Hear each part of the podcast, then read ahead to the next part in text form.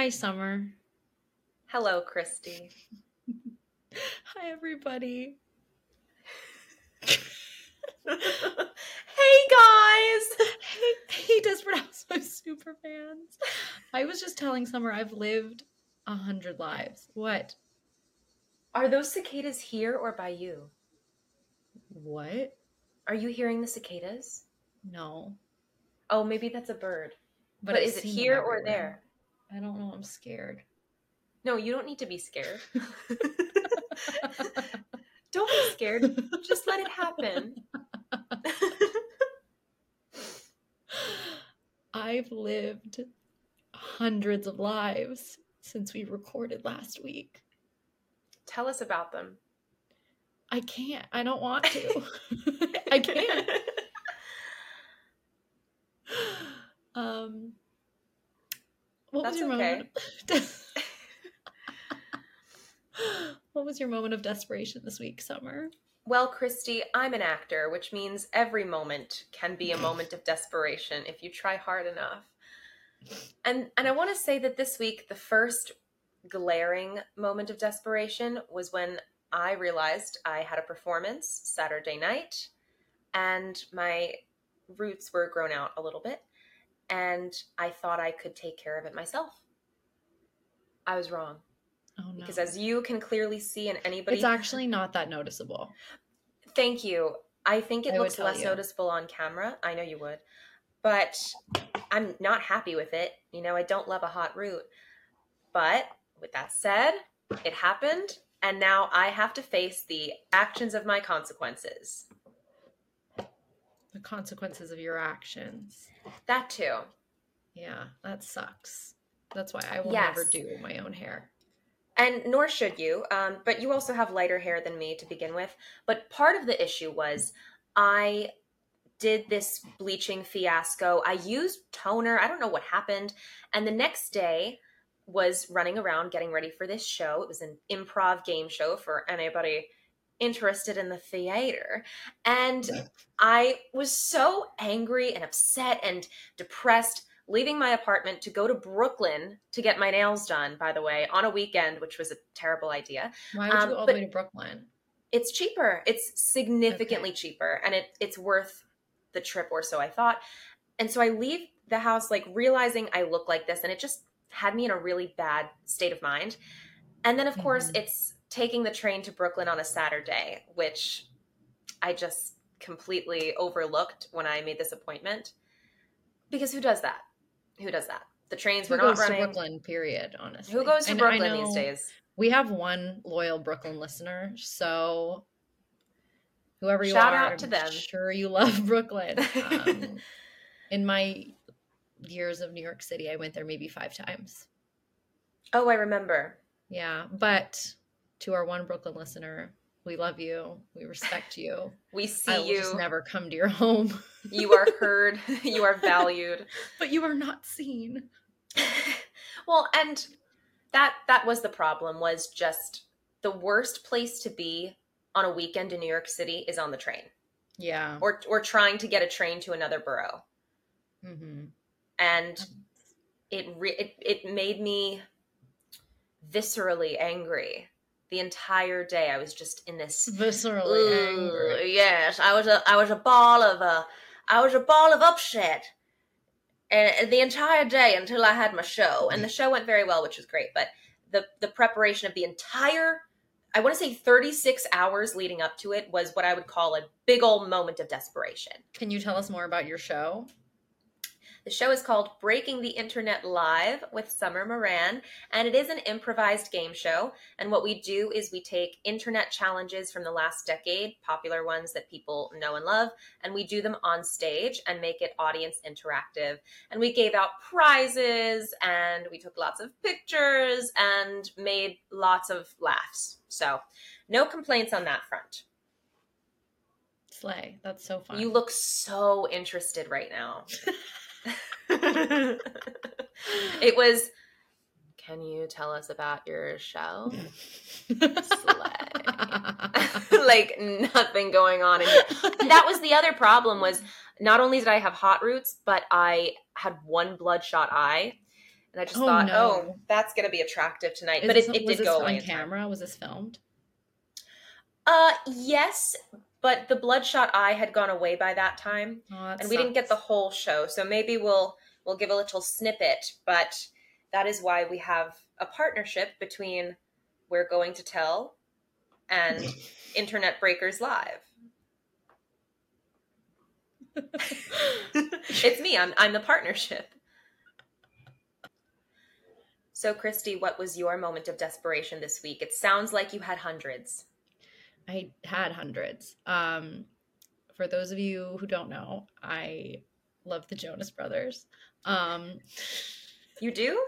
yeah, I just do. It's a fact. It's a recessive gene, so it'll go away. It'll go away for months at a time, and then they rise out of the smoke at Yankee Stadium, and I'm back in. So I come to New York City, of, uh, not truly not because of them. It, they just really happened to be playing that same weekend. Um, but I was like, obviously, if, if I'm coming, I'm going. And I was like, I'm only going to one show. Then they rise up from the smoke, and I was like, I'm here both nights, baby. But still, I was like, I'm not going to the second show. Like, I'm going to see my grandpa tomorrow. Um, and then I'm in an Uber home from Yankee Stadium at 2 a.m. Don't ask me why. And um, my friend Jasmine turns to me and goes, Hey, I have an extra ticket for tomorrow. And I said, I'll be there. so I think my biggest moment of desperation was um, leaving my grandpa's house in Connecticut at five o'clock in like the middle of rush hour traffic. But it was on a Sunday. It was on a Sunday, but it's still like trafficked going into the city. Um, having to get up to Yankee Stadium before my brothers get up on stage. And I jumped out of the car before she even could go in the parking garage. I, I'm like, drop me off here. I jump out of the car, run up to my apartment, shower, quick change, and I leave. Pick up Jasmine in Harlem. I get to the stadium. Not you doxing jazz. Well, I don't know if it's Easter or Easter. You're like you're like it's okay. Harlem's big. we get to the stadium. I realized I haven't eaten a meal um, since noon. And I was like, I have to eat something. All the lines are so long. The brothers are about to be on. I can't miss them rising from the smoke. So I go up to a hot dog stand. Also, guys, I'm a vegetarian, very strict vegetarian. So I go up to a hot dog stand and I say, Excuse me, can I have a hot dog bun? Please. what? I said, I'm gonna pass out. I need calories in my stomach. Can I please just have a hot dog bun? I'll pay for it. And the woman goes, she looked at me like I was one of the aliens that have been confirmed on the earth that nobody cares about. She looked at me like I was one of those. She looked at me like I was crazy. Yeah. And I think she thought I was just like high or drunk or something. I was drinking truly just water. I was just You were exhausted. I I was crossfaded with exhaustion and hunger. Yeah. yeah, different type. so she just goes, "Well, I don't want you to get sick, so here you go." So all I had to eat during that show was a plain hot dog bun and a bottle of water. But it revived me, and I was good to go for the three hours. Please, sir, I want some bread. Two, four, six, oh, one. Please. oh. Should we tell them about Marcia Cross? I think what everybody time. has waited 10 minutes. They're like, we don't care about your concert. We don't care about your show. We don't care about Marcia Cross." I know, and. I I don't blame them because I would feel the same way. All I want to hear about is the meeting of the Marcia. So, would you like to start? Yeah. So back to my the force that came upon me when I decided to go to New York City. I'm just sitting on my couch and all of a sudden I see Miss Marcia Cross post on Instagram that she's doing a play in New York, specifically like the 2 days I'm there and then like random other days within the next 7 weeks. So I call Summer up why don't you just call Taylor? Call Taylor up. And I said, Summer, Monday night, we're seeing Marcia Cross. So we I get called out of the work for it. last row. You called out of work? Yeah. Thought you got a shift covered. You just called out. I mean, yeah, I was covered, but I wasn't there. Is that different? Yeah. Nobody cares. They're like, get to Marcia, get to Marcia. We're like, how long can we prolong talking about actually meeting Marcia? then after I called Summer, I got a bottle of water. and only drank a quarter.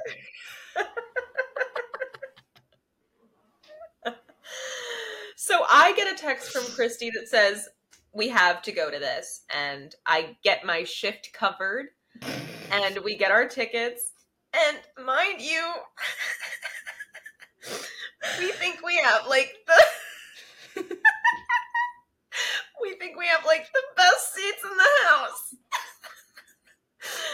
but, um, we didn't. We had seats in the dead last row. Because, and we also invited our friend Liz, who is not yet a listener. Liz. And we go into the theater. She's not a listener. Oh my god, if Liz had a podcast, her listeners could be called listeners.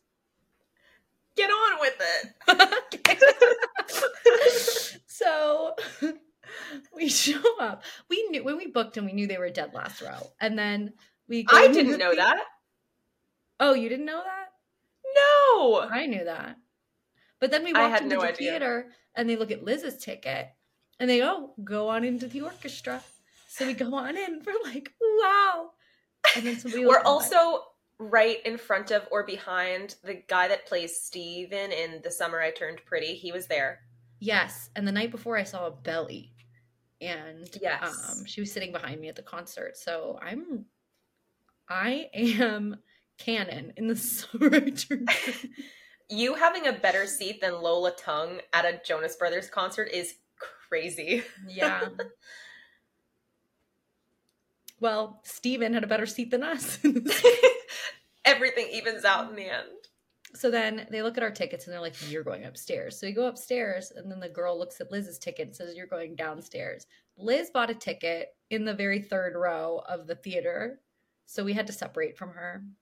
So we watch this show. It's about two hours and change, maybe no intermission.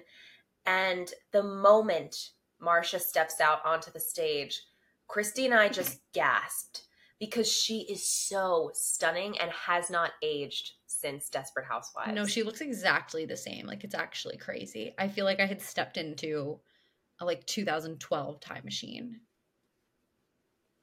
And yeah. we the show is good, you guys. if you're in the New York City area, I had a great time. I did. I really enjoyed it. It's really cool because all three actors, they're just the main people are very like established. Like you know who they are. Um, so it's cool to see them in like a very small production, just like for the love of acting. You know? Yes, it was definitely an intimate theater space and they played off of each other really well. I had a great time. I'm sure you did too, seeing the actual show. But of course, in the back of our heads, we're thinking, okay, what is our exit strategy to get out first and make sure that we get to Marcia before anybody else? Yeah, like this podcast, it's just us. We're boots on the ground. We are hunting down these actors like rabbits, and we are going to. I know it's shocking, but we don't have a producer. we don't have a producer. We don't have an assistant. We don't have. We have no crew. It's literally the two of us right now, you guys. Um. So we're like, all right, we're gonna find Marcia. Summer's like, I'm gonna look this way. You look that way. So we're just standing there staking out. We're not even talking about the show yet. We're just looking around. Like, Yeah. where is she? It's time is and all of the other actors are coming out. I took a picture with uh, Bryan Batt from Mad Men, and that was all fine and good. But there were three of us there, Christy. I needed all eyes at once. directions. Okay, We with kept six eyes. we kept asking all the security. We're like, "Where's Marcia?" And they're like, "We're not. Tell- Yeah. We're not going to give you that information." she'll come They out. wouldn't tell us. Like she was- has to leave the theater eventually. I had a plan that I would not leave until I saw her. So even if that meant she, there was only one exit. Even if that meant she wasn't going to come out for a couple of hours, I would have happily waited. It was a very comfortable lobby. oh yeah, no, it wasn't hot. It wasn't cold. It was perfectly temperature controlled. They're getting so mad at. They're like plus fif- thirty seconds, plus thirty seconds, plus thirty seconds, and then we went to dinner. Okay, um, so then finally we see Marcia. She's like by the elevators. She's kind of like rushing out all her bags. In my mind, she's I'm like, okay, she literally doesn't want to talk to anybody. That's crazy. But we're gonna talk to her anyway because we have a mission. This is our now our livelihood. We're gonna talk to Marcia Cross. So Summer goes, Marcia! And she runs over. And Marcia looks shocked. And then all and then we're like, hi Marcia. Um the craziness of us going from level 100 to level like 41. we're like, nice to meet you. I'm Summer. And I was like, I'm Christy. We have this podcast. And she goes, What? Why don't I know about this? All of a sudden, you guys, there's a crowd of people. We look, and there's maybe like 20 people waiting to take pictures with her. And she goes, Oh my God, I didn't think anybody would be waiting for me. Drops her bags, takes her hair out of a bun, fluffs her hair, and then she goes on and meets every single person. And she was so, so kind. Like, I couldn't believe it. That was the most positive celebrity interaction I've ever had. Not that I've had many, but to be in the presence of someone you are in such awe of and for them to, to go above and beyond to be kind to you. She shook everybody's hands. She asked everybody's names. She was very complimentary to everybody, not just mm-hmm. to us. She had so much patience. And even as we were waiting there because we wanted to talk to her more about what we're doing here and just be able to chat with her, really, she didn't seem to mind that we were waiting. She took pictures and just, oh my goodness, even better than you could have imagined. No, literally, like she was so grateful for everybody there. I remember there was this like tall, like beautiful, like black girl, and she was like, Are you from Ethiopia? You must be because you look like a model. And everybody in Ethiopia looks like models. I was like, Oh my God. Like she's just so nice. And it's not that I wasn't expecting her to be nice. I just, I think because in my mind, she's just this very like, Bree, like she's proper. She went to Julia. Oh my God, I'm so sorry earthquake aftershock, I guess. Um, she's so. Did I not tell you we had an earthquake? No, I read it. I I just hurricane. Okay. Um, but like she went to Juilliard, you know, like I I don't know. Like I was expecting her to be a little more like reserved. I don't know why, but she wasn't at all. She was just so nice and welcoming so and personable. it got yes and somebody that i've watched on tv so many times like at first i was nervous she immediately Yeah. made me feel so comfortable to the point yes, where I i, felt the same way. like after talking to her for maybe 30 seconds i felt like i was talking to like a family friend That's exactly Yes. it. Yes. Mhm. She did a really good job of making you feel comfortable and also making you feel important. Just the fact that she took the time to ask who we were and learn more about what our podcast is was just, I mean, it, I, I could not have written it better. no like it it was wild and i and she was so excited about hearing about the podcast and she is now a follower on our instagram and quite Mutuals with Marcia. Yeah, we're we're oops now. And Marcia crossed my oomph, my moot. Um, I don't remember where I was going with that. But yes, she's very nice, you guys. Go see the play if you are in the New York City area, or even if you live in Belgium, maybe take a flight. We met a very nice Maybe. girl from where was she from? Again? Malta. Malta. So that's gonna be the next stop on our podcast tour in Malta. Shout out to Emma from Malta. Yes. It was great to meet you. Um, but yeah, I don't want to say much else. But yes, we love Marcia Cross and so happy that she is aware of this podcast. So take that I think information also- what you will, but Yeah, we we have a couple of Marcia fan pages following us on Instagram or on TikTok, and so I think it's just a really nice thing for those people to know that when there's a celebrity that you really idolize or you care about, just to have the confirmation that they are indeed a wonderful person is Mhm. great. Yes, like it was nice to I didn't feel like we were bothering her, especially when she Right. like came out all her bags like just kind of rushing out. It was genuinely it was genuinely because she didn't realize. Like I've seen pictures now. I think somebody commented on her Instagram who just met her and Dana Delany was there that night. So Dana I can't believe Delany, we missed. I know Dana- she's probably a listener now too. We missed Double D. Double D, double D Dana. Um, um, but I saw some photo and Marcia's like in full like glam hair and makeup still going out to meet people, and I'm like, now she's coming prepared. Well, I don't know if the show's opened yet technically, but we saw a preview, so maybe that also had something to do with it. I don't know. Yeah, I think that we. She said it was the second preview that we went to. Oh my god! Hold on, let me fix this. Whoa. Sorry for my co-host's violence. All right, let's get into the episode because after all, this is we know what you did. It makes us sick. We're going to tell.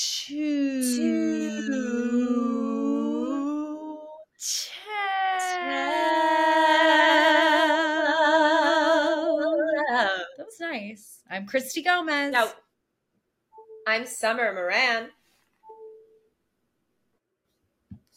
Okay, so this episode is called Running to Stand Still. Did you have any thoughts on this episode title? I know you love to think about it. I do love to think about it. Unfortunately, I didn't have the brain capacity to pop in that tiny bit of information. So I wrote down that it is called Running to Stand Still, but I didn't think about why it could be called that. And I still don't understand now that I'm thinking about it. So we start off with um, Gaby, Carlos, and Juanita awkward dinner. And I said, and then it's like a little flashback to Carlos and Gaby's like marriage and get them getting together and whatnot. And Juanita was so real for forcing Gaby to sign a prenup. Yes, that was her having foresight. Yeah. I was watching this episode with our dear friend Liz today, and something she said uh, really stuck out to me, which was, "Oh my God, Juanita is one of those women who wants to marry her son." oh my god. And she was right. No, she it's very Mhm. Freudian, very Oedipin. Yeah, no, she's obsessed with Carlos. And then Even go ahead. if you, sorry, um, if you listen to episode five of Us, you said something like you made a joke about Juanita would even go to like the sex toy store with Gaby. and you were like, I know what my son likes. and think about how that has aged now, Yeah. one week later. Wow. Um, no, that is so I feel like that's a very Latin mother thing too. So any of our listeners in Latin America, let us know if you can relate. Are your mothers like this? Do you have mothers like Are this? you a mother who is like this? do you have mothers obsessed with your son? DM us, let us know. Um, and then Juanita wanted Carlos to fire Yao Lin. She is not a woman of the people because she wants Carlos, this man who makes millions of dollars, who is helping the economy by employing somebody who needs needs to make a living. And she goes, Yeah. You're wasting your money. That's what, $15,000 a year? Yao Lin only makes $15,000 a year. I was like, I was really on this just like because of the state of our economy. And like sometimes I, I do have smart thoughts. I was like, okay, um, what is that in today's money? And I looked it up, it's only like $20,000. Yeah. And that is below the poverty line. below the poverty line. I was like, I hope Yao Lin, I need Yao Lin fan fiction in which she works for so many different houses and makes 100K. yeah, and actually, we have that one coming up titled Yao Lin's Revenge. oh, yeah. So, Um, but how how is Yao Lin meant to support a family on 15k a year, even if it is 2004? yeah. And Juanita, the, Juanita. Juanita, your son came up from nothing. Shouldn't you appreciate the fact that he's employing some like I don't know, it rubbed me the wrong way. Do you think that this is just another way in which Mama Solis is trying to exercise some kind of control over the household? Yeah, because she's like, Gaby, you need to work. Juanita does is not a feminist. She said, Gaby, you need to do all the housework. It really is a shame that Juanita's not Bree's mother-in-law. And she made a comment about that later. because Yeah. that seems like a match made in heaven. I know. I would love to see just like a filler episode of Bree and Mama Solis hanging out. Like Gaby passes off, like pawns Mama Solis off to Bree for the day, and Bree is like, "Well, I'm sure that we can find something to do together." And they have just the best time. They have the best time doing housework, um, playing poker. That's about it. yeah, well, they have those things in common. So Yeah. that's how it always starts. You, you need to have a strong foundation for a Mhm. friendship. Yes. And then we see Carlos and Gaby in the bedroom together. And Gaby, the smart Slytherin woman that she is, starts to manipulate Carlos and says, Oh, I'm going to miss this once I have to start doing all that housework. she is so smart. I don't know that I would have thought of that. Well, she she didn't she say in the last episode about manipulating men, and she was like, "How do you manipulate um Rex with food?" So then we get to Paul Young is having a yard sale because he's trying to pawn off everything that he's ever loved. Can I please bring back yard sales? Bring back yard sales. I have not been to one since I was probably eight, and they are such a good time. I love seeing other people's junk because you get a feel for what their mind is like. Because it's like they are expelling a part of their subconscious mind onto their driveway or onto the street. And you get a glimpse into these people's lives. And sometimes they have these amazing treasures that you can get for like five, ten, twenty dollars. I want to go to a yard sale. Oh oh oh oh christy christy what if what if we do a fever event? Okay hear me out. Paul Young's yard sale, fifty dollars entry fee. and then you have to pay for all the items you buy. Yeah and but you get to keep those like they're mementos Hey, a fifty dollar entry fee, and then twenty five dollars to carry something around, but you have to give it back before you leave. but you can take a picture with it for ten dollars Well, when you're here, we can go to. one. I see signs for like estate sales every day. And Paul tries to pawn off Mary Alice's um, Mary Alice's award for being like a good humanitarian.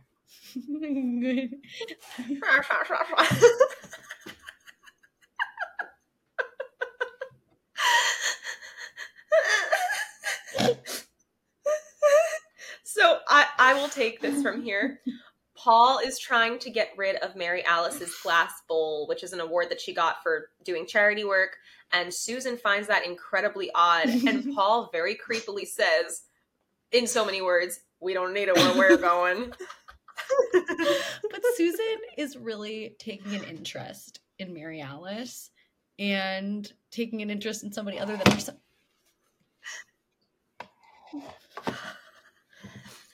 And Susan asks Paul where he got his fat lip. And I I ha- I didn't notice this before, but he essentially threatens her life because because she's like, "How'd you get the fat lip?" And he goes, "By asking too many questions." he said, I will hit a woman, and he will. He will. But I still love I him. do too, I because the thing him. is, the women that he hits, they had it coming. and he is a feminist. oh, Paul Young, my sweet angel Thankfully, boy. He's so baby Our girl. sense of humor here, it's people watching Desperate Housewives, so they can't be mad at us. Yeah. Listen, people who are listening right now, everything we say, every word that leaves our lips is a joke unless otherwise stated. Yeah, guys, I, I'm scared this is actually a plot point in this in this episode, but I am nervous. Um, just so you know, I don't want to call ourselves comedians because I don't think comedians are funny, but we are something above comedians in which we're funny people. I'm like soy Keish. I'm like a step above hot. Like Keish is like a step above hot. So like that's us. What? Like if comedians are hot, we are quiche. Okay, anyway, so then um Carlos and Juanita are like whispering in the corner and at, of this yard sale. Everybody really showed up. That's me in the corner. That's me in the spot. Light losing my religion. So everybody from Wisteria Lane really, really showed up for this yard sale. Like they all want a piece of Mary Alice Young. It is the least they it is do. because they've been ignoring her for six weeks they've been ignoring that she ever lived they didn't care um but carlos and juanita are in the corner and carlos is like i just like everybody she talks to i'm like oh my god she's cheating on me and you see gaby like talking and looking at all these random men and juanita says it's not who she talks to it's who she doesn't talk to and this is another line i think about sometimes in my day to day life. I'm like, huh. Why does that sit in your I don't brain? Know. I just sometimes in life situations, I'm like, huh. I can't give away people's other people's tea you, right now. No, of course, but you just you just observe and you keep yes, that in the back yes. of your brain. And then we see John over here sure. and he's like shaking, crying, throwing up. He's like, "Oh my god, they're on to me." Then essentially we cut to Zach at the funny farm, and Paul is very intent on keeping him on drugs, keeping no Zach therapy, on drugs, and drugs. he's not allowed to do therapy. Right, right. Which is obviously not helping the situation. But honestly, like I think he knows that this kid's a sociopath, and we obviously know why he doesn't want like anything to be uncovered in therapy. But um, right, yeah, this kid just he needs to be locked up. He's a freak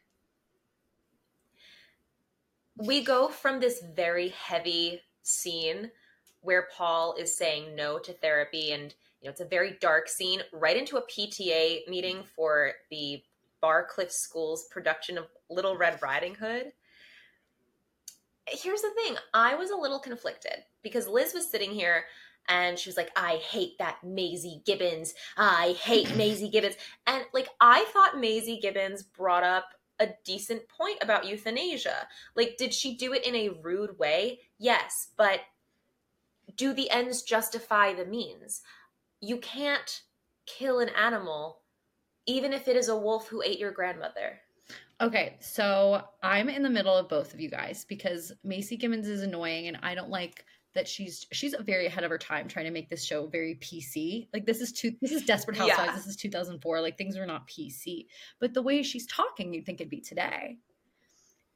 Right. That's that's yeah. a great point. Like just really sheltering your kids from like anything bad. Like that's today. But I love animals more than people.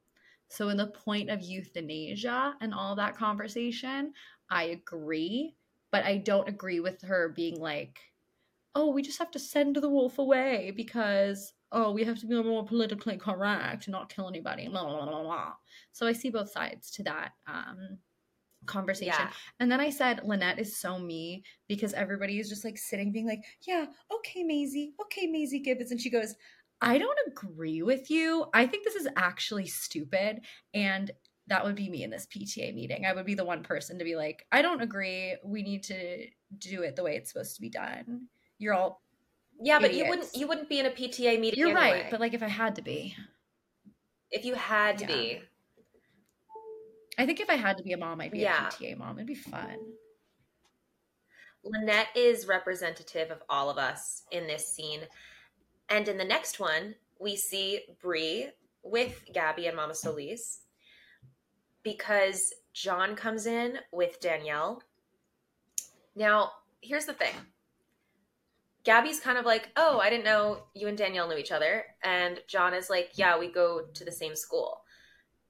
Do do not all of these kids go to the same school? Isn't there isn't it just like Fairview High? Like Zach and Julie and then Danielle and John, like, don't they just all go to the same school? Maybe John doesn't live on Wisteria Lane, so maybe he's in a different zip code. I don't know because she shouldn't have been that shocked. Yeah, but he's still in Fairview. That's true. I mean, we don't know how big Fairview is. I think it's like a decently sized suburb. Yeah, so maybe he, maybe he's on the other side of Fairview. He's from the bad part of town. or maybe I don't know. I would think that Bree would have sent her kids to private school, but seeing as they have turned out, yeah. um, clearly they were at public school. Very clearly. Do you know what would be a very interesting piece of lore if true? So you know how Bree was trying to put in a word for Susan with Barcliff, mm-hmm. which is obviously a, a private school, and then I'm assuming Danielle and Andrew graduated and went to a public school. But wouldn't it be something if Danielle and Andrew got kicked out of private school and had to go to public, paralleling Porter and, and prenup going to private school, going to public school and getting kicked out to go to private school? I'm confused. So you're saying I'm really confused. okay, okay. This is this is me like why did you say turning in my mind? This isn't real. No. Because I couldn't think of the kid's name. Preston? Your names are not yeah, yeah, Preston. Prenup is It's Porter and Preston. I couldn't think of his I name. was following this until you said Porter and Prenup. And then you act like I'm crazy for not understanding what you meant. I was like, did Rex and Bree have a prenuptial agreement? Okay, I forgot. Okay. You're saying we are 41 minutes in and we're in like three scenes so, you're so saying far. Andrew and Danielle got kicked out of Briarcliff. And yeah. then Bree later makes the comment about Porter and Preston getting kicked out of private school, but her kids already did no. let me let me okay. make this even simpler and I'm so sorry I'm harping on this. But wouldn't it be interesting because we know canonically Porter and yes. Preston got kicked out of public school and now Lynette wanted to get them into Barcliff, which she did off of Bree. But wouldn't it be something if Bree's kids, Danielle and Andrew, had originally gone to private school, Barcliff, we have to assume, and then got kicked out and had to go to public school. So it would be like opposites. Okay, so you're saying that Bree's kids would get kicked out, but Lynette's kids would not. No! no, I guarantee you somebody listening right now knows what I mean. But like what if it was a big secret that Danielle and Andrew had gotten kicked out of private school and they were forced to go to public. While we know that Lynette's twins did get kicked out of public and had That's to go to private. That's what I said the first time. no, it isn't. that Danielle and Andrew I will disagree with got you. kicked out of school, and then Bree says, "Oh, what if your kids get kicked out of school?" But they did, and had to go to public school. That's exactly what I said, and you said no. Okay, I don't think I was thinking that same thing. So I think you just tacked on another layer that I hadn't okay, come up we're with. We're gonna keep. We're gonna move on. okay. Gaby is freaking out. Yeah. Over John and Danielle. She's like, I can't believe this. Um, and then she, she feels, feels betrayed. betrayed. And then she's like, Bree, you're letting Danielle bring John up to her bedroom. And Bree goes, Oh, it's okay. They're in the abstinence club. I love I that's my favorite scene. And and that's my favorite just always knowing episode. how Danielle ends up. It's just so funny. Like Bree, I should really say this for a later episode, but I've been thinking about it. Bree really has the very first gay son thought daughter. Yeah. Oh my and god. she's the perfect person to have them too. She is, she the, is blueprint. the blueprint for raising gay son thought daughter. And that's honestly really lucky. I just don't understand why, of all the neighbors, Susan would choose Ida Greenberg. Isn't it obvious? Take her car. Why? Because Ida probably never leaves the house, so nobody knows what her car really looks like. Yeah. It's probably always in the garage. Yeah. I guess. And nobody's going to suspect her, too. Like, even if Paul did see Susan following in Ida's car, he would have just been like, okay, it's Ida Greenberg. Like, who cares? I would just get so annoyed if my neighbor asked to use my car. I'd be like, no, absolutely not. Use your own car, you freak. But then she says, Do you know how to drive stick? And Susan is like, Of course I do. I went to college. Susan, she's just such a mess. Ah, Susan. You know what? was She's really so sad? lovably messy. there was no Mike Delfino in this episode. I know. There is also no Tom Scavo. I know, and I'm really, I'm really upset. Like we had to have, we had to suffer through Rex, and we didn't even get Mike Delfino as a little treat. Yeah, there was way too much Rex and not enough Mike. I would have even taken some Tom, like a, a sprinkling of Tom. Yeah, No. but no, we we were just stuck with Rex. And speaking of, we get back to their little therapy sessions, and um, Rex suggests that he wants to have a sexual surrogate to watch them have sex. Yeah, my note here is Rex isn't happy with their sex life because, of course, he's not. like this, this woman can't do anything right. Nothing. Not one single thing. Sexual surrogate is crazy. Crazy. I just wrote down Bree's quote of how much longer is your midlife crisis going to last? Because it's really starting to tick me off. Yeah, Like, yeah, period. she was so right Period, for that. Blank. I can't believe my internalized misogyny made me not like Bree the very first time I watched this show. I know, I was like, I know. so but we've grown. We have a grown so much since years. then. But I Yeah. just, I was so mad. I was like, that's so icky. And whatever happened to, woo, I don't even want to go to therapy. I just want a divorce. Like, plot hole. See, plot here's the thing about Rex is that he's so he's so wishy-washy. Yeah. You know, he he says one thing, he does another, and then he changes his mind like Katy Perry changes clothes in that Mhm. song. Yeah. And then we get to a little girly poker. And um, I was wondering how many kids does Maisy Gibbons have? Because Lynette is That's what- to- That's I wrote the same thing. I wrote the same thing. So because, confused. Yes. And how old is Maisy Gibbons? She can't be more than 37 or 38. Like, how was she having kids with Bree and her not not she's not having No. kids with Bree. no, no, no, no. We know, we know, no, no. So like they, they were like in PTA together, and Bree's kids are like halfway out 15 and 16. and then, and then she also has kids with wait, she has kids the same age as Porter and Preston, and I'm pretty sure she has Yeah. a kid the same age as Penny too. I feel like we see her. Oh, yes. This is another instance of Marc Cherry absolutely refusing to do any sort of numbers. Yeah, no math. Because let's just work this out for one second. So say say Danielle and Maisy's kid were in school together. Danielle is 15, right? Porter and Preston are like 6. So that's a 9-year difference. That means Maisy Gibbons has to have at least two kids who are 9 years apart in age. It's not impossible, but what are the odds? Yeah.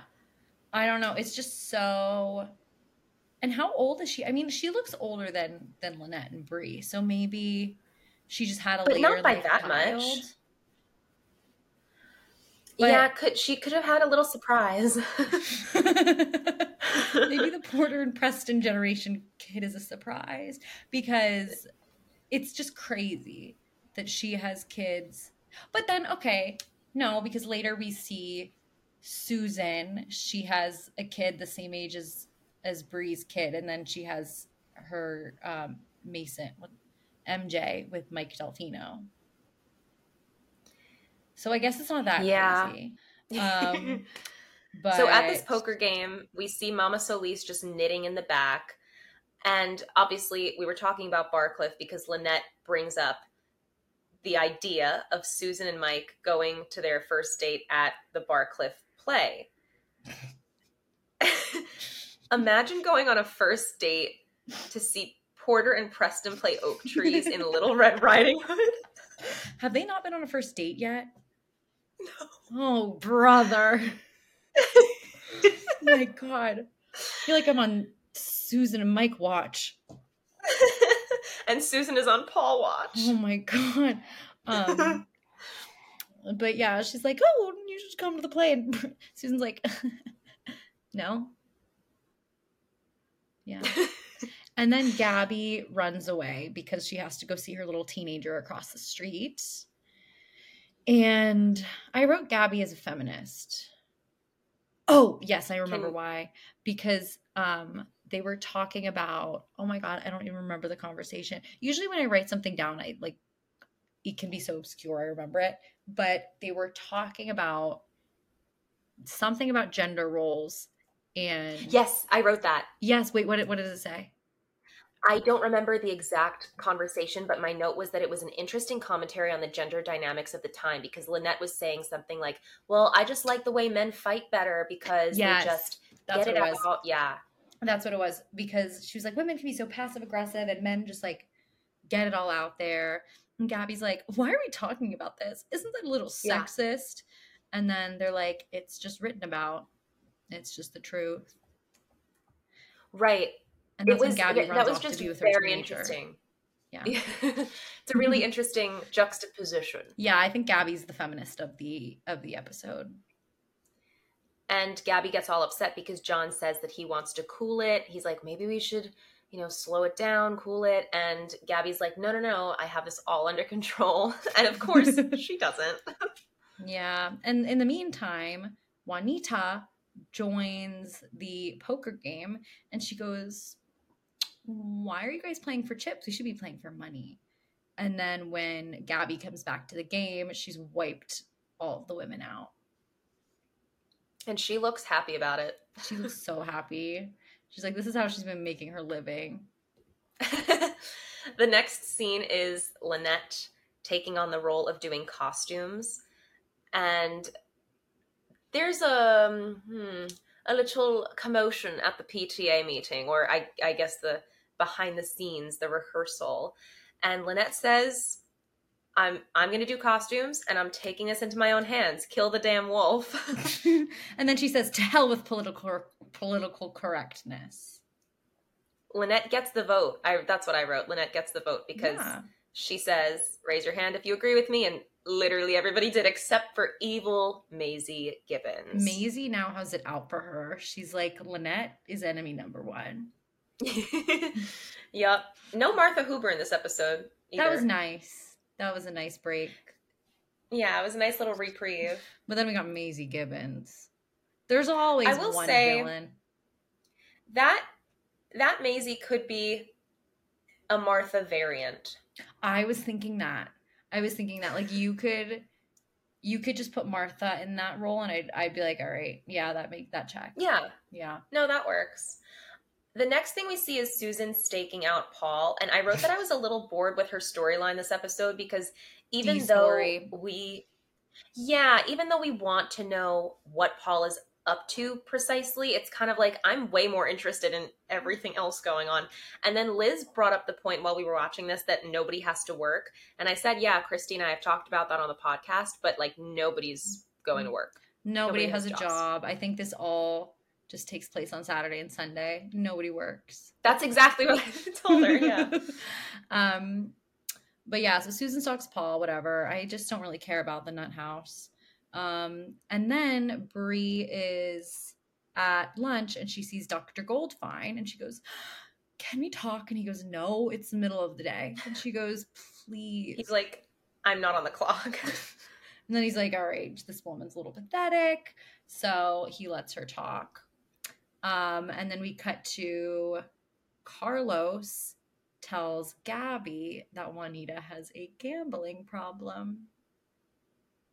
this is essential information to Gaby. Yes, she And we She see her looking so smart. She is the smartest woman on the lane. She keeps it in the back of her mind and she says, I know how to use this information. Um and then I when wrote- we cut back go ahead, sorry. I just wrote therapy at lunch is crazy. Therapy at lunch is crazy. I wrote Bree and Goldfine, and her quote for this scene for me was, "I love sex." Oh my and god. she starts describing in depth what she loves about sex. And it was just such a, a powerful moment for her. and but you see like the extra in the back looking like what's going on. And then Yeah. Dr. Goldfine is just like, uh, can we get the check? And they're like, sir, you haven't ordered. Because he's like, And, sir, you are also reading a romance novel at the table. yeah, So who is he to judge, really? yeah. He was probably like, wow, beautiful woman Yeah. talking to me. Beautiful woman. She gets even more beautiful in this episode, which is crazy. Then we see Gaby dropping Mama Solis off essentially at a casino. Knowing full well of her gambling addiction, she's I like, I'll pick you up in an hour. How the last scene is Carlos being like, yeah, it's a really bad addiction. And then the very next scene we have with Gaby is, oh, the casino is really good crab legs. Have fun. And just leaves her. Just drops her off. and She's like, immediately "Okay." She is ready to go see John. She calls him up. She says, "Meet me at the hotel." But it's not Gaby's fault. Like, me there. Juanita clearly has no self control. If she can't be like, Gaby, I have an addiction. This isn't good for me. So Right, clearly, the only thing keeping her away from gambling is just the physical act of gambling. it's good she's not alive today with online gambling. Oh my God. Imagine she had an iPhone. She'd be sitting there on the digital slots. She'd be sitting there on the slots. Um, then we get back to Maisy bullying Lynette. She's like, Oh, um, by the way, Lynette, Celia is not. Summer checking her tears again. Sorry, it's a tear check. Tear check, tear check. Like, sorry, Celia's still on the playbill for um doing costumes, so you're not getting credited. And Lynette is like, I twitch because she's been trying so hard, and she's like, Yeah, I didn't have time to do this, this, this. And Maisy's like, Well, if it's not exactly correct, Porter and Preston can be backstage. They're cut. Like, that's crazy. And that is the confidence of a woman of many children. You're right. She's been around the block. Hell hath no fury like a Maisy Gibbons scorned. I would like to see a prequel. This is what I'm pitching to Marc Cherry. A prequel of Bree and Maisy Gibbons pre like when when Andrew and Danielle were in the PTA and how that dynamic was because I feel like it was completely different. Yeah, I think you're right because Bree is a conformist Mhm. to a point, obviously. So I would love to see them play off of each other. I bet it was like Bree and Maisy were friends at first. And then- and and then Maisy like kind of went off with like the popular moms and became this like monster and then Bree was just like I just have to listen. that could have inspired a little bit of Bree's neurosis as well. Like Mhm. obviously we know her origin story and cleaning up the blood in the street, but I just think that could have had like another layer to it of oh, really? Everybody likes Maisy now. I guess I have to fix that, don't I? I want like a, a prequel feature film. So then Susan tells Julie to go to the mental hospital and sneak in what's one more kid and pretend to be bulimic.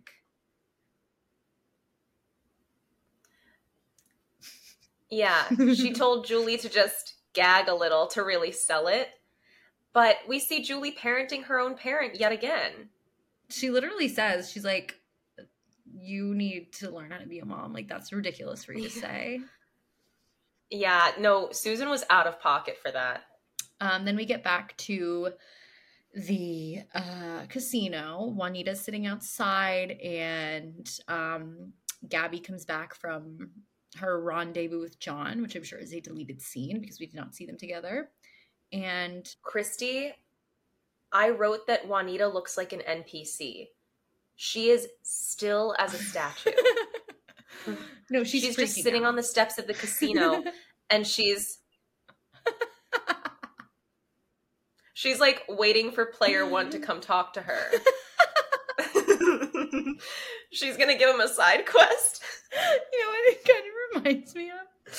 Remember What? when we were on the the Jersey Shore, and I thought my bag got stolen when I was on the ride.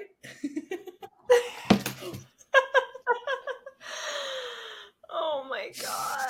when I was on the ride, thinking my bag just stolen, so I was just like straight face sitting there, like, oh my god. That was the face of somebody who was freaking out. Like I was just sitting there lost in thought. I was like, my credit cards are gone. My phone's gone. this like high energy, like adrenaline inducing ride.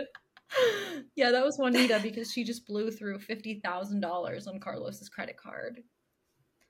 And Gabby's like, That's a lot of "Oh, money." No, it's bad. Um, Mm, my note for the next scene is simply Rex is depressing.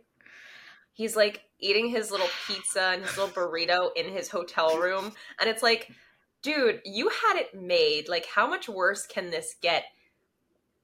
he makes me so mad. Steven Culp, I know you're out there. I know you're. Li- I know you listen. Come on this podcast. Stop hiding. Stop hiding from us. Don't be, don't be scared. Um, I want you to come on this podcast and defend Rex, even if you, as a man, hopefully don't want to. I want you to to just come play devil's advocate so we can have a fun time and defend this this horrible man. I, I it makes me so mad. You're right. He had it made. I know.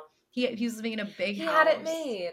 He didn't have to lift This his whole finger. scene is is off the charts irritating. Bree shows because up. Bree shows up. no, go go go. She looks outstanding, and he goes, Bree, what are you doing here? Excuse you, sir. Obviously, we see her drop the coat, and she looks hot as anything, and they start getting it on, and it's getting hot and heavy. But she gets distracted because, rightly, she gets distracted because Rex tosses his half eaten burrito onto the nightstand and it's about to drip a big old glob onto the carpet. I cannot blame her for hating that burrito. I just he has no respect for her because he wants Yeah. everything to just be the way he likes it, but doesn't care that all she wants she just like wants to be in a clean space. There's nothing wrong with not wanting to get burrito on the carpet. Cause who's gonna have to pay the Right. cleaning fee? Bree, because that's probably her money. I don't think Rex has made a dime. Rex is a doctor. Doesn't matter. That's Bree's family money. That's It doesn't matter. That's Bree's inheritance. That's Bree's inheritance. Like I it just like really infuriated. Like he's not willing to meet in the middle. He's not willing to be like, "Oh, clearly you have OCD. I'll let you just push the burrito back and then get back to it." No. right. He halts Right. all operations. What I man? think the word ableist might be floating around in here somewhere. oh, he's everything. yeah. I hate him. She's everything. He's just Rex. Yes. Per period. Exactly. No, and then he makes her, he's like, you just have to leave. Like your wife, who you've been treating so horribly, is just showing up at your disgusting motel looking gorgeous. And you just insult her and humiliate her by shoving her away. That broke my heart. The only, I wish they made Rex secretly gay. That would make this all make sense. I agree. then it would make sense why he was like if he was like a self-hating gay and then had to mistreat women that's the only way that this would make that this would like come around and be like okay this makes sense Well, hi, Steven Culp. This is me talking directly to you. I have a couple questions. Think about it. I mean, if anybody in the show was to have a secretly gay husband, it should be Bree. yeah did they ever i don't think that was ever covered I'm trying to think about it. I don't think so because the only gay representation we have is Andrew and then Bob and Lee. Right. Right? Yeah, I don't think any of them had a secret gay husband. That could have been explored. Is- Maybe if Rex had Is that one the one storyline on this show that has not been explored? Well, yeah, because Marc Cherry was too busy having everybody get hit by a car. hey, Marc Cherry, we've got a storyline for you. Bring us back to the storyline. It's for the reboot. Um, so then we get back to Lynette, and she is tired. She's exhausted. And then her mom friend comes over, and she's like, I take my kid's ADD medication. Which is iconic yet problematic. Here's the thing when I watched this as a 15 year old, I was like, that's so crazy scandalous. I watch that now, and I'm like, okay. Yeah. It's kind of like how she was saying that if you don't have ADHD and you take the meds, it has the opposite effect. yeah. But I think it's kind of like how if you drink caffeine and you do have ADHD, it's going to probably make you tired as opposed to give you more energy. That's true. Callie has said that to me. Um, Callie is our ADHD friend. yeah, we're gonna have to put Callie Noel, our ADHD correspondent, on the podcast in the next few our, our consultant, medical consultant. um, she'll never know because she doesn't listen. Um, but um, yeah, it was just like a not as shocking to me as a twenty. It, it's just like it's like when you learn that people do cocaine more normally than you'd think they do. It's like that kind of Yeah, definitely. that kind of effect. At this point, I was like, okay, that's just not like whatever. If my mom is listening, I've never done cocaine. By the way, she doesn't listen anymore. Not yet. not yet. No, I would. I would never. No, two years in Los Angeles and you haven't done coke. I think you're pretty much long in the tooth for it. Yeah, I think. I'm in the clear. Um, then we get to Gaby and Juanita, and they are teaming up. Gaby's like, "We're not going to tell Carlos about this. I'm going to sell off all my jewelry. We'll pay off the credit card. It's fine." And Juanita's like, "Wow, maybe she's a good woman because she's willing to protect me." But Gaby knows how to bluff. Yeah, she's a smart. She's woman in STEM. She's so smart. If you say that phrase one more time, I think I cut out from the last episode you saying it four times. Okay. Because you said it six and I left two in. because I was woman in STEM last episode. I don't know. Stop saying it. to say. I just was. I was smart. We only recorded because of me. That's a Yeah. fact. So, so then we see Susan and Julie at the mental hospital. They manage to sneak in, and Julie weasels her way into Zach's open room, I suppose, which you would think it would be locked, but no. No. and he's And just- we finally get a big clue. yeah, he's just he's just there like he's just laying down like being a mouth breather, and he's like, I have the drugs, and then he says something about he did something to somebody named Dana. Ding, ding, ding. And now the wheels are turning. Now that we've uncovered Dana as a clue, we can finally progress with this this cockeyed mystery.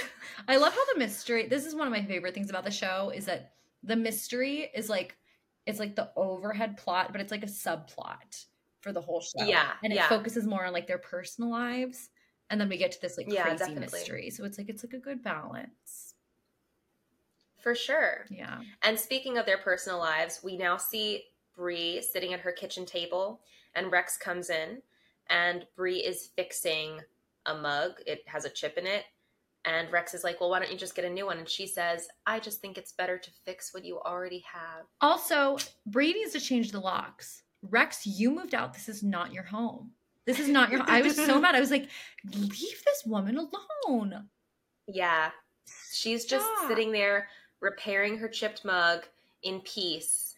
And he can't even give her that. No, and then he, she goes off. She was like, what do you expect me to do? My husband won't touch me, blah, blah, blah, blah, blah. And he calls her a whore.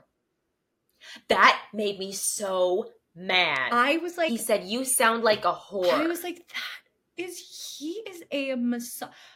Marcia Cross was so right to be shocked that we have an episode called Is Rex a Feminist? because he just lost his, if he had any feminism in him, he just went down the drain for calling your wife a whore after you were the one who wanted this sexual surrogate.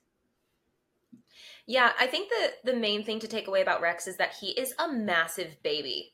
Like he is an overgrown child, and I'm not even joking when I say that because if you look back at all of their conversations, everything is stemming from the id, like how a child does. Yeah. And even in this conversation that they had, he's like, "You upset me," and he he thinks in things like so absolute, so black and white, and he's like, "Well, you upset me, so that's why I humiliated you."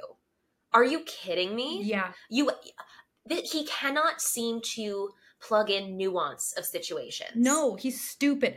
You're just a man. That's what you do. But you're just a boy.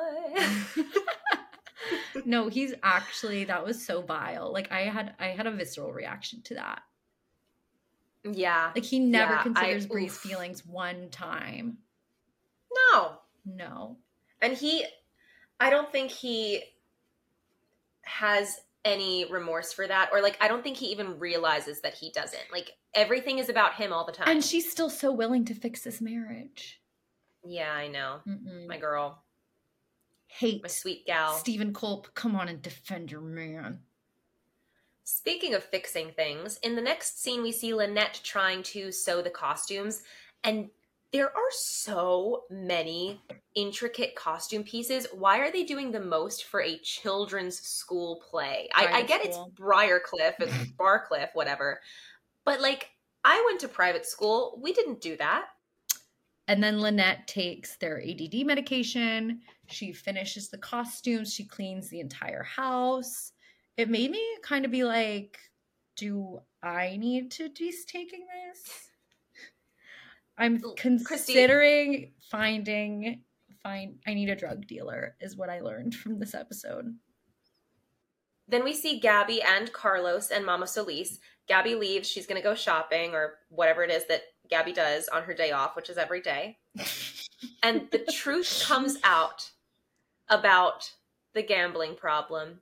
And Mama Solis learns that Gaby knew all along.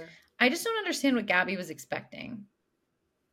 Like, of course, She could have gotten away with it too. Yeah, I think she. If it weren't for that meddling Carlos and all of his money. I think she should have been a little bit more discreet.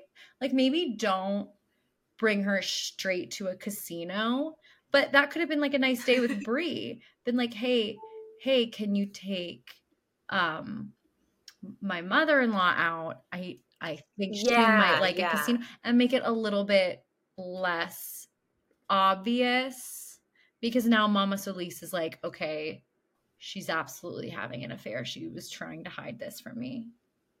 right, Um, right. And then I, at some point, I think we do cut back to Julie and Susan because I wrote, if I were Julie, I'd be happy that Zach was locked up. Yeah, yeah. The reason for this is because they are in their house and they're talking about the Dana thing that they can't make heads or tails of. And then Susan looks out the window and Paul is looking directly back at her as he's mowing his lawn creepily. He just loves to be creepy. I, I, I don't know. That's The the young men, as in Paul and Zach, know how to turn any innocent activity into something mildly bone chilling. Mark Moses deserved an Emmy for this role. He did. and we shall give it to him. We should. Since the Emmys aren't happening this year, um, will they're being pushed back. We will do our own like we we'll do a full Desperate Housewives Emmy. okay. It'll actually be produced through Fever. Um, so Okay, we'll do it at the end of season one. We'll give out we'll give out all of our awards and hopefully, you know, by the time we get to episode 22, 24, we can do this in person and hand out our awards to everybody on the show. So Yes. that's going to be happening soon, you guys. And Marcia Cross and Mark Moses get every award. Marcia Cross, Mark Moses, and Madison De La Garza every single yes. Those Just three. Because they have M yet. names. Yes. That's okay. Okay. Um, and then Juanita has it in her mind. She's like, okay, I know Gaby's having an affair. Who with? Then Gaby walks up and she completely ignores John. And Juanita's like, Yeah. It's who She you don't talk to. She knows. And I know she knows. Mhm. That would be a good edit. What? She knows with that specific scene. You should tell one of one of the editors. You know what I love? Way back when you used to see it would be like 3 minute videos of like these edits to songs on YouTube and I love yeah, I watched I those love that this holds up and it's on this new generation is doing the exact same thing but they're just on TikTok because I used to watch this for Yeah. hours. Yeah, same. You could really get lost in a storyline.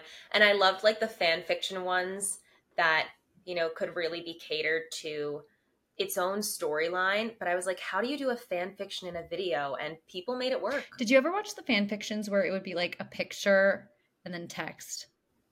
Oh yeah, yeah, of course. I watched an. I used to be like an, a Niley truther, still am, and I remember. yeah, and I would watch those. I think there's. I remember watching one where like Nick Jonas dies, and I, when I tell you my little tween hormones, I saw. I cried myself to sleep.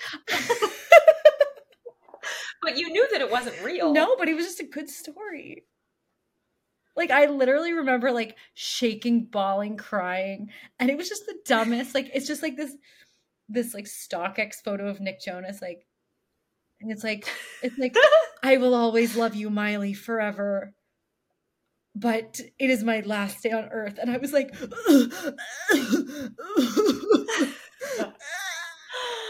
like freaking out, just like shaking, crying at this fan fiction. I wish I, I really wish I could find it. So Lynette brings the costumes on time.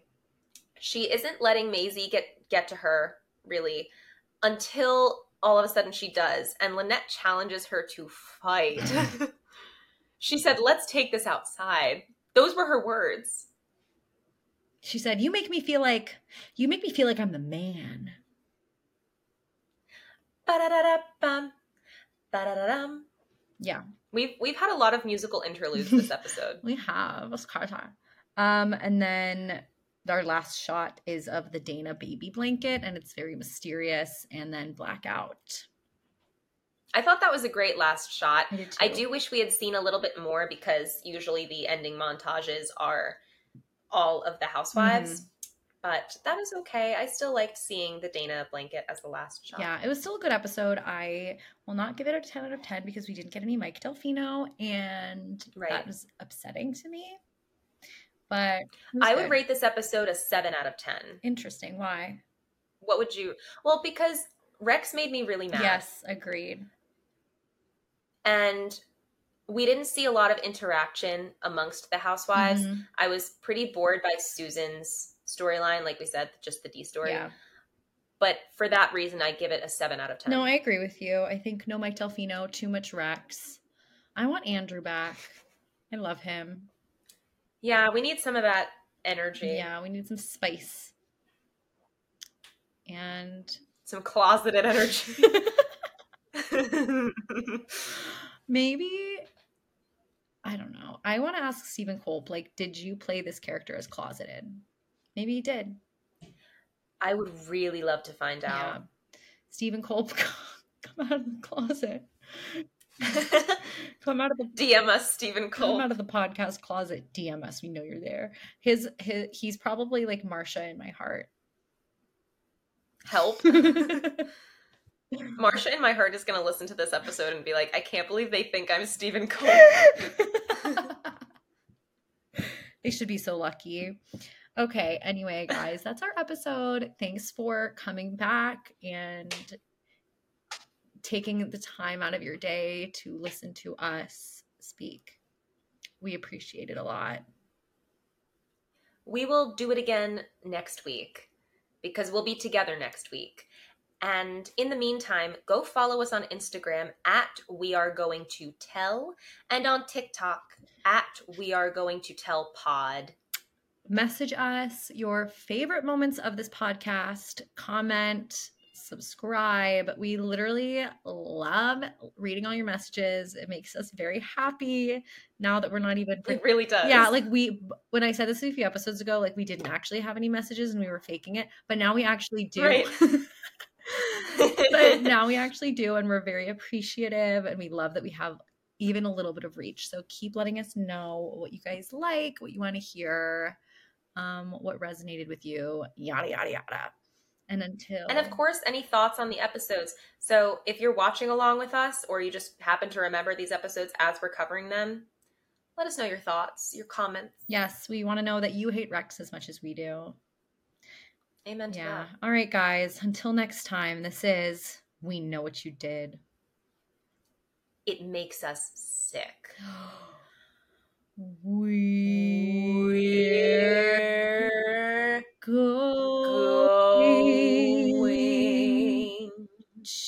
to